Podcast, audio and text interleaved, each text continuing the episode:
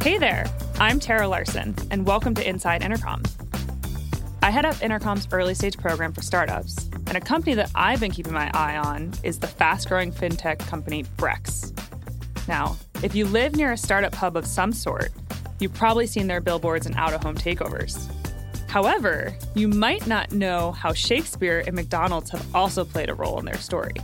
So, this week I invited their CFO, Michael Tannenbaum, to come onto the show and tell us all about their growth strategy.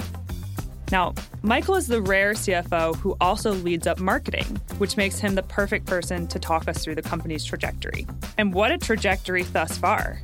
In the past year, they've grown from 30 people to a 200 plus person company. Just this past June, they completed a fresh round of funding, bringing their valuation to $2.6 billion.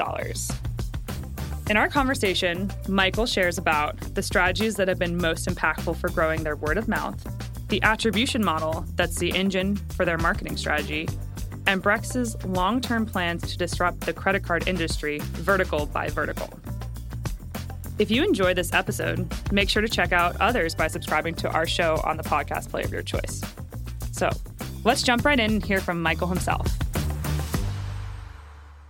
Michael, welcome to the show. Thank you, Tara. I remember first meeting you and Enrique in August 2018, so just about a year ago. And your team was what, 30 people? Really Yeah. small. And we were joking about how people were confusing you with uh, Brexit and you were Common, common, common mistake.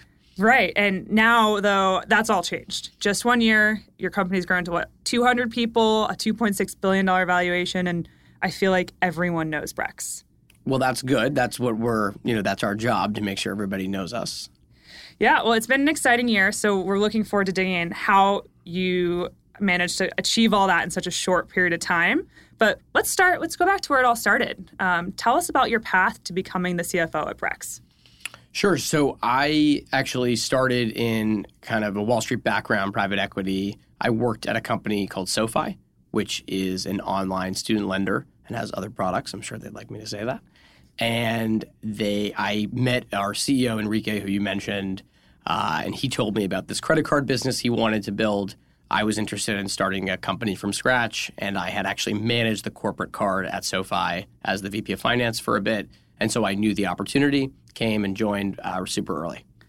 Yeah, and that's super interesting. So you, you had definitely had relevant expertise, but really love that you made the transition from the traditional industry being on Wall Street to tech. I mean, that's a night and day kind of experience and responsibility set change to dive into an early stage startup. Early stage is, is tough.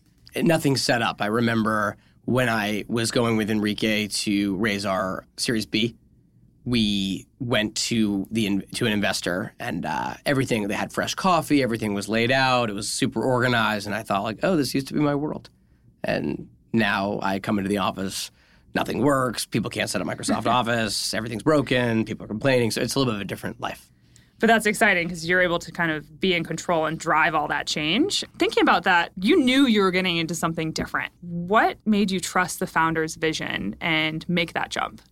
You know, I think I was really aligned. They wanted to build something really big. They understood technology and they had a unique respect for regulatory and compliance. I think what actually made me most comfortable was when they said they are building their system like a ledger so it can't be messed up. I had seen things go haywire and so I was I when they said that to me I was like, okay, this could be for me. So yeah, they were able to find a way to meet you in the middle Yes. and bridge that gap. Zooming forward, you joined the company about two years ago, and you've been breaking all the typical timelines for growth, incredible name recognition, marketing tactics that span some traditional partnerships to very disruptive formats in really visible ways. Let's let's talk about that. Like, how have you been able to grow your brand and build the word of mouth mo- momentum? Sure. So I think the first rule of marketing we've broken is having the CFO run it. And I started running it right away because we needed someone to. And I had seen success in marketing at SoFi. So I thought, okay, I will do this. Now we have an ex- experienced team, but at the time it was just me. Um, and I think the first thing that we tried to do is we took advantage of the fact that we had a physical card And so you have that every day. And if you're a financial services company, particularly a lending company like where I came from, you crave something that allows you to be in front of your customer every day. You lend to someone, you know, you do it once and then they kind of pay you back but don't care about you. And so we had this physical card in front of our customer and that kind of gave us the idea that we could build a brand and we could do that early. And so we did some things that typical startups and typical fintech startups wouldn't do. A big notable one has been outdoor advertising, which we can talk more about. Um, out of home was successful for SoFi, and we really doubled down on it at Brex. And um, I think we've been really, really good at ground game, which means we've sort of blanketed the ecosystem of early stage accelerators, um, early stage venture capital firms, and kind of got been able to, from an entire startup lifecycle perspective, across all different types of marketing, stay in front of the customer. And how much of that marketing were you already doing before you actually launched the product? Sure. So this was a big problem for me because I was getting married. and I was married in April 18 and I was one, you know, I was going back to New York. Everybody was going to be asking my wife, you know, what her dopey husband did and I was working at this company that sounded like Brexit. We had no rank on search. We we had not announced to the world, no Crunchbase profile, nothing. And we we started with Last Touch. And so Last Touch is means, you know, how did the customer get to you? Did they come through email marketing? Did they come through search? Did they come through PR? Did they come through a paid channel? Did they come through referral or word of mouth? Mm-hmm. So we sort of just we had last touch attribution in place to be able to identify where, you know, using mainly our website architecture, where did the customers come from? Where were you seeing your customers coming from? Is it surprising? I think, I think that for us, it was super important to understand the value of word of mouth because, as you indicated, Tara, there was a lot of people talking about Brex. And one of the first things we, we wanted to understand is well, how do we track word of mouth and sort of earned, you know, earned traffic? And a lot of times, that you know from press it'll be from a website that is not brex but they'll come there and not google mm-hmm. right? And we started getting that but we weren't able to track well okay but where are these people really coming from? And so we actually added to our application flow an optional question. How did you hear about brex? And about 60% of the people told us. And we made it optional because you never want to ruin your funnel you don't to slow asking. down the sign up no. process right? But it was so valuable to hear people were saying well i heard about it from an investor right? I heard about it from a friend. So we added a referral program and a paid referral program. And then we also started at, we added a huge initiative to go after all the venture sort of like AWS, go after all the venture firms and all of the accelerators and sort of build this ground game. So what I'm hearing is that you you started at the very beginning creating a product that solved problems for your customers, but then at the same time you were laser focused on understanding where were the customers that you were winning? Where were they coming from? And how could you leverage that for growth? Right. How do we double down on the channels that work? So, one thing that didn't work early was paid.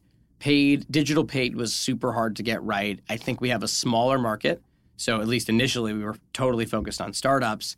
There aren't that many of them.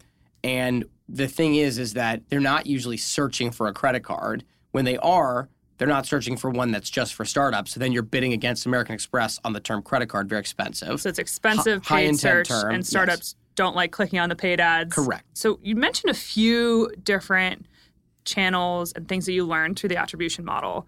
One of them that has been making a splash is your rewards program. Now, if you're in the Bay Area, you've likely seen the the billboards or other ads that promote the over $100 million you've been able to give back to startups. That's incredible. That's super catchy. As someone who works in the startup space, I want to get a slice of those rewards. How were you able to build such a powerful rewards network? And how have those partnerships been important to yes, Brex? Totally. Well, the inspiration for the uh, billboard campaign came from the McDonald's billion customers served. They used to do that.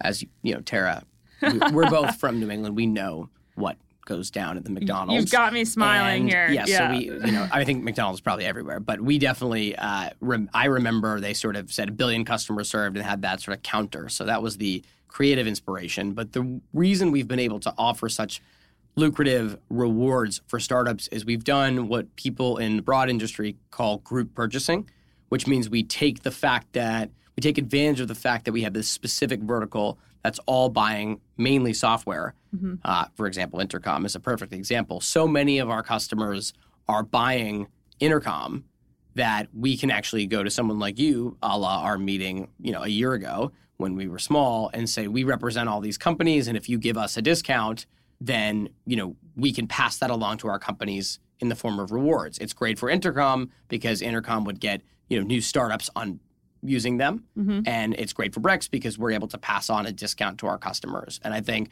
we've done that with a number of software vendors, probably most notably AWS because AWS is just so expensive that they're able to offer a pretty big discount to our customers. The partnerships too have enabled you to align yourself with these really established tech companies. How has that been helpful for marketing? Is that part of the strategy as well? It is. I mean, I think with Brex, what we've tried to do is really do big concentrated launches that add, we've always acted bigger than we are. Mm-hmm. Um, I think when we launched, we had you know paid media all over the city we in, in the form of outdoor and out of home. We had tons of press because we waited basically combined two rounds into one announcement. So we seemed everywhere.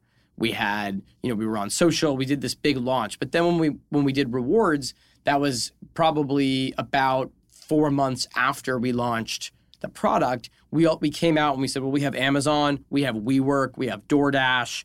You know, we had, and I and we, I think we had um, one other Salesforce. So we had some big names, mm-hmm. and all of a sudden it was like, well, we're Brex, right? We're this dopey nothing, and we've got these huge companies. Uh, yeah, you now know. you're in the lineup with those really well-known brands that are household names and driving real results and impact for their customers. Totally. So partnerships is important for sure.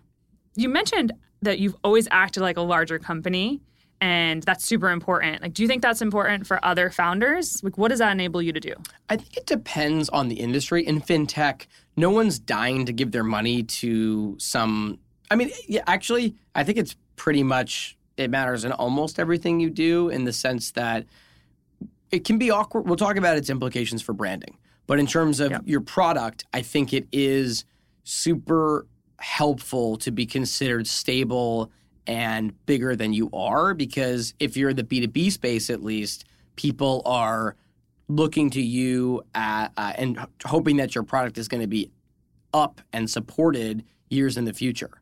I think in the consumer space, you know, it's a little bit different. People are willing to try a new brand, and you know, yeah, where it's transactional, right. a one-time purchase. Exactly, you're not but, planning for two, three, five years out. But for B two B marketing, super valuable, I think. Um, on the branding side, I just like to talk about this because I think it's an it's just a, something I've noticed with startups and something that Brex has gone through, which is when you're really small, it's hard to get branding right because people want to have these grand visions, and you're three people in a room, you know, hoping to get some traction. It's awkward to say, you know, we're changing the future of work. We're you know all these eh, you know so we're the global standard for financial services, and you're looking around, it's like you you know you've got to barely have a website. So I think that brand and that mission and what you're about, we started super clear. First corporate card for startups. Tons of affinity around that. We were one of the first people to directly market to startups. People who work at a startup know they work at a startup. It really worked. But as we as we've gotten bigger, we've had to kind of broaden our product and broaden our messaging. And so that's been a bit of an evolution for Brex. There are rumors too that, while of course some of these businesses have shut down, startups come and go, and a lot of them also grow over time with they do. with you. So that's successful for your business. But of the ones that have shut down, I read the stat that no one has defaulted on their credit card payments. Can you can you share any details about that? Because that's unbelievable. That is really different than the normal industry standards. It's definitely different than the industry's perception of startups. It's kind of funny because people will ask us, oh, you know, what happens in a downturn? Everybody's hurt in a downturn, but one of the unique things about startups is that they're usually succeeding or failing totally separate from the economy. If you think about Intercom, right, when you guys started, Intercom got traction not because the aggregate spend on customer service software was growing or, or shrinking. You guys, it, you either it either worked or it didn't. And mm-hmm. so that's actually it's almost its own ecosystem in some ways. And so even though we're in a great economy, there's plenty of startups failing all the time. I think that our underwriting model, however, has been able to because we found we were so accurate in trying to use a bank account to underwrite startups. hmm Bank account underwriting may not be the best for everything, but it's certainly the best for people that don't make money. So, because otherwise, I mean, you can't underwrite based on the P and L, or you'd never give anybody credit. And so, I think for us, you know, because we found a perfect way to underwrite these people, we've been able to get ahead of the failures and, and not lose money. Yeah, and that just kind of circles back to like really being familiar with your customers and then aligning your your whole business strategy around solving problems for them and speaking to them. Yeah, one of the things we've done that's really spoken to our customers is we launched a blog pretty early that was very successful. And I think it was successful. It was and originally written mainly by me about what it's like to try and set up all these things as a startup for the first time. I think when you're a CFO or an operations person, you go to a startup, you have to be an expert on payroll, office space, benefits, all of these things that I really didn't know that much about. Mm-hmm. And I set them up for the first time. And then I just wrote about it. And the differentiated insight was that everybody in a startup is searching how do I set up payroll for a startup for the first time? And so when people are searching that, they're going to come to our content. So, yes, maybe Gusto has an article about payroll, and maybe Intercom has an article about customer service and marketing software, and maybe, you know, somebody else has an article about benefits, but we kind of combined all of these things and, our, and we got a lot of page rank because we just wrote honestly about our experiences, what vendors we selected, what we did. Yeah, just in real time, you're capturing that experience and sharing what you're learning, which I think is a step that a lot of companies would overlook. Like you're trying to move really quickly, and if, if It's like the finding, real world startup, right? sort of. Yeah, uh, it makes me think of that uh, like Gimlet Media podcast too, where you're documenting your journey to start a podcast. It's uh, Meta. It's a bit will. meta, but it sounds that's like it's been popular word these effective. Yes, it confused my wife though because she was like, "When did you become a blogger exactly?" I thought I married a CFO, and I said, "Listen, I'll do what we got to do." I'm just going to pause the podcast there for a second to tell you that the Intercom Customer Service Trends Report 2024 is out now. We asked 2,000 plus customer service teams across the globe how they are meeting the challenges and opportunities of 2024. In it, you'll see this year's top five customer service trends, plus strategies to meet rising customer expectations. You can find the report at inter.com forward slash 2024 trends. Okay, back to today's episode. So are you at a point now where you're tracking from that first introduction to Brex until the journey to when they sign up and then beyond? Sign up, and then all the way until how much they're spending. So Right. how how would you build that multi-touch model? Last touch certainly that's there's a direct connection. Hmm. But how have you been following those customers and and building that in? So it's you know heavily based on the website and how they interact with that website over time, or how they interact with other digital media that we have, whether it be paid ads or whether it be affiliate sites like Credit Karma. So we mm-hmm. get a lot of information from the customer journey. And then there, we also get self attested information when they tell us. And so we combine all that to understand the journey. We use a 40 20 40 model. So 40% for the first touch, 20% for everything in the middle, 40% for the last. Okay. And is that where you started when you expanded past last touch? Yes, we did. We have not played around with that too much. I think a lot of the time we've spent has been trying to make to get better at measuring the out of home that we do because out of home is one of the bigger parts of our budget and so we want to make sure. I mean out of Yeah, home what are some examples of the out of home initiatives that you're running just for our listeners? Sure, I think out of home so we do billboards, we do transit, we've done subway in New York City. All the things you're told not to do. all the things you're told that are expensive and bad and wasteful. Mm-hmm. And of course, you can imagine we definitely had some board members emailing, wondering, what is this guy doing and why is he spending so much money? We actually didn't spend, it's not that expensive. It's a cheap way to get a lot of reach. And I think because back to that comment around how special it was to talk to startups and use the word startup in marketing. And because we put that outdoor in a city like San Francisco, where everybody either works at a startup or knows someone that works at a startup, there was so much affinity around that term here, it really worked.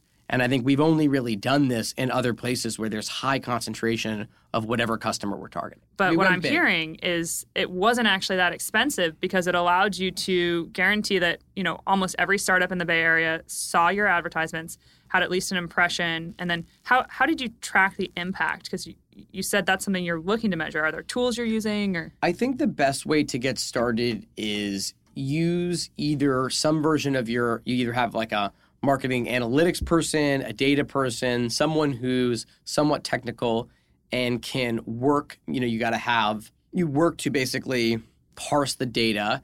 And I think a bunch of people uh, offer this, but you can parse the data and sort of figure out the uh, last touch attribution there. Where did that actual site visit come? And sort of through a combination of cookies, the pixels that you install from Facebook and Google, you sort of piece together this model. You can use a prepackaged one that comes from a vendor like a HubSpot, or you can, you know, sort of build it yourself. I think the key is is each time you add a new form of marketing, whether it's email, paid strategy, whether it's referral, you just make sure that you're able to attribute that and track it in your model. so just yeah, keep everything in your attribution model and then as you start learning from it, you add in the multiple layers. And so when you create a campaign, at least for us, what we we set it up, it's sort of campaign level. So we create an email campaign, and that campaign is associated with certain tracking, mm-hmm. which means we can. Tr- so we actually, and I didn't get into this before, but we have five levels of attribution within these multi within each touch, right? The level one is marketing, sales, or BD, so sort of Okay. the broader, and then you get into paid, out of home, investor channel, sales, marketing versus SDR type mm-hmm. thing. And then from there, you get into act all the way down to level five would be the specific campaign. So, meaning if you came from a, you know, product announcement campaign, May 11th, 2019, that would be one, that would be the, the most Yeah, granular very level. granular. But that would roll up into email marketing, which, or that would roll up into email campaigns that are branded. And then from, or to existing customers versus, you know, in funnel versus new versus, you know, and then it would roll up into email, which would roll up into outbound, which would roll up into marketing, right, into Mm-hmm. all that. Yeah, that makes perfect sense. So yeah, you're looking first at the broad categories of like what's working, what directionally should we be investing more in, and then drilling deep into the individual initiatives That's that are driving the most impact. So I think that that's great. Yeah.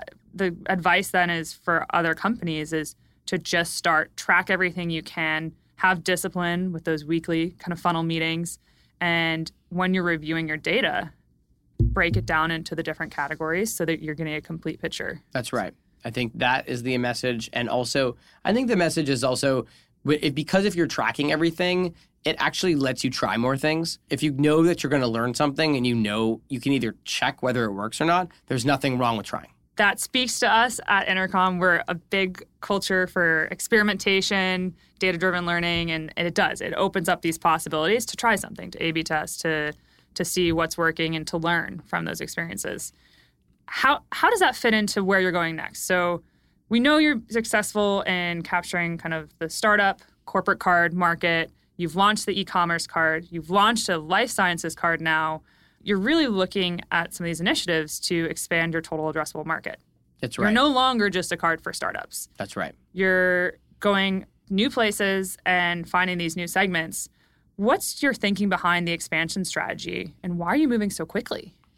Actually, my parents ask me that. They're like, "Oh, I'm nervous. I see on Facebook breakfast everywhere. It seems like you're doing too much, Mikey." Yeah, are you pivoting? What's, I- what's going on? They, I know they worry, um, but that's okay. You've got your support team. I do, but I think that what we're focused on is to your parents, he looks like he's doing okay. We're just asking the tough questions. Thank you. What I'd say is we are focused on the segments for which the traditional financial services market and products work least well.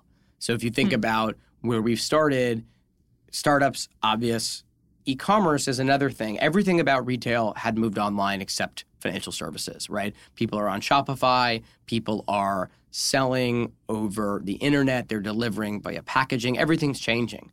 But the financial services offerings for retail companies did not evolve. And so that was a huge area for us to enter. Life sciences, again, face many of the same issues as do startups younger or you know raise lots of money younger companies newly started need spend a lot of money on card need rewards tailored to them. So that was a natural one.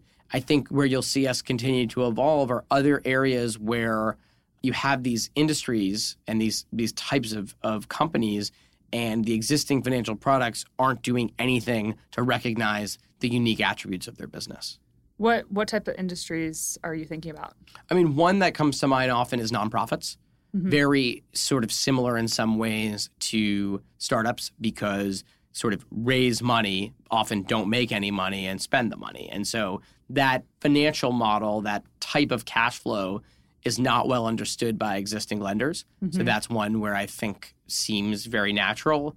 Another one is the professional services segment. So you heard it here first. Brex for nonprofits and Brex for professional services. Watch this space.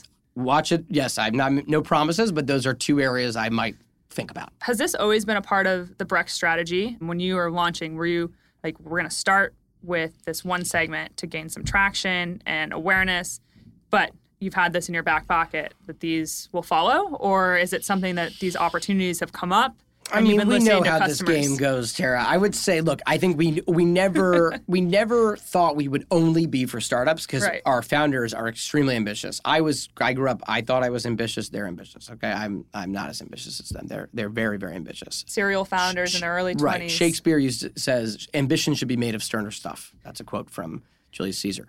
Um, but the point is that they are very ambitious, and I think we never wanted just startups and so we always knew we would go outside of startups. I think one thing that people often say is write what you know.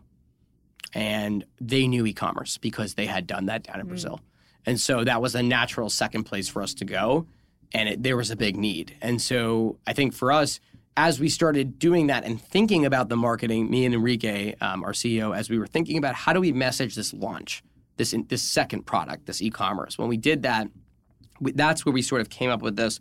Well, we can make it about just like we had the first credit card for startup, we can do that for e-commerce too. And that's going to be really special and powerful because we're talking to the customer mm-hmm. in a way that nobody has done before. And I think that's where this sort of overall strategy of verticals started to emerge. So I think we always knew we were going somewhere. I'm not going to pretend that we had a crystal ball. That makes perfect sense. Yeah, you now leveraging not only your experience from your past work, but also what you've learned works at Brex. And so, my last question on that would be: You're a 200 person team today. That's certainly a lot larger than you were a year ago, but it's still pretty small to have you know three launches in the last year and a half, multiple audiences and verticals you're supporting. How do you manage that? Like when you're going after a new vertical, do you actually allow the same team that's built up that expertise to now flip to a different vertical? Or do you find new people to to run with sure. the new launch? Well i think what we've done that's been smart is we set up a lot of our system and infrastructure and you probably got that as a theme from the conversation the right way the first time. So for us to modify our rewards program or our underwriting or our statements it's not that much technical work so, on sort of at the at the company level, it doesn't seem like we have all these products because everything's sort of working together, mm-hmm. and we've set it up with this idea. And so it's a little bit about a go-to-market strategy and BD and marketing. And I think that you know we have we've started to implement the GM structure. So we had a GM kind of manage our go-to-market. He actually had run growth with me and kind of been the first marketing hire with me. So I think that was an interesting experience for us both. And so now, yeah, for each vertical, you'll have a GM that kind of leads that. And ultimately, all roads lead back to the core platform That's and the right. problems you're solving. That's right. That's that's exciting. Well, we're going to stay tuned for a few more launches in the near future, at the very least. Please now, do keep your eyes open in San Francisco. You'll see eyes open stuff. in San Francisco, and you'll see Brex. You certainly have learned a lot, had a really effective growth and expansion strategy. Presumably, you've also made some mistakes. Are there any pitfalls for people to watch out for anything that you know you think is important to be cautious of when you're growing a company so every time that you do something because other people tell you that this is how it should be or it seems industry standard but it's against your intuition. I would say follow your intuition, especially in the beginning where you're just trying to figure out what works. You know, we had heard that paid was super valuable and we and you know people were saying, you know, what's your paid marketing and you know, I didn't feel I didn't really want to get into it yet, but we felt sort of like we had to. Mm-hmm. And I think that was ended up being a little bit of a waste of time. I talked about our first failed podcast. You know, we tried to imitate Masters of Scale, and I think that it just, you know, there wasn't really room in the market for another startup podcast. Mm-hmm. And I don't think we, you know, we were just sort of looking at what other people had done that had been successful without thinking fully through whether it was relevant for our audience. As you're continuing on your your story for growth, what other startups do you look for for inspiration or who else should our customers use as a role model for these sorts of initiatives? One company that I think is super impressive has been Zillow. I think the way that they've been really strategic over time about the way that they've used marketing and kind of and data in probably somewhat untraditional ways. They you know started as by kind of indexing all the homes and mm-hmm. really playing off the way that people have so much affinity for ho- their house and how much it's worth.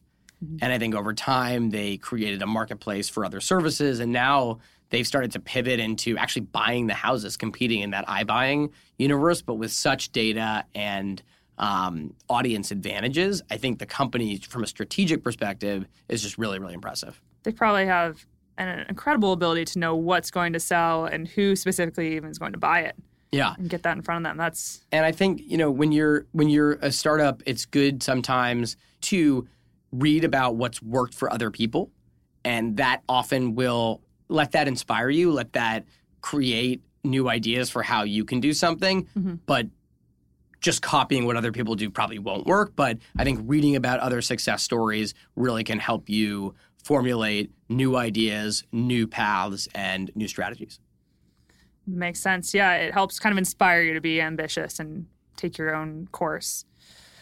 Well, Michael, thank you so much for coming onto the show. I think we've learned a lot from this conversation. We'll be following, we'll be watching. Where should we go to keep up on what's the latest and greatest with Brex?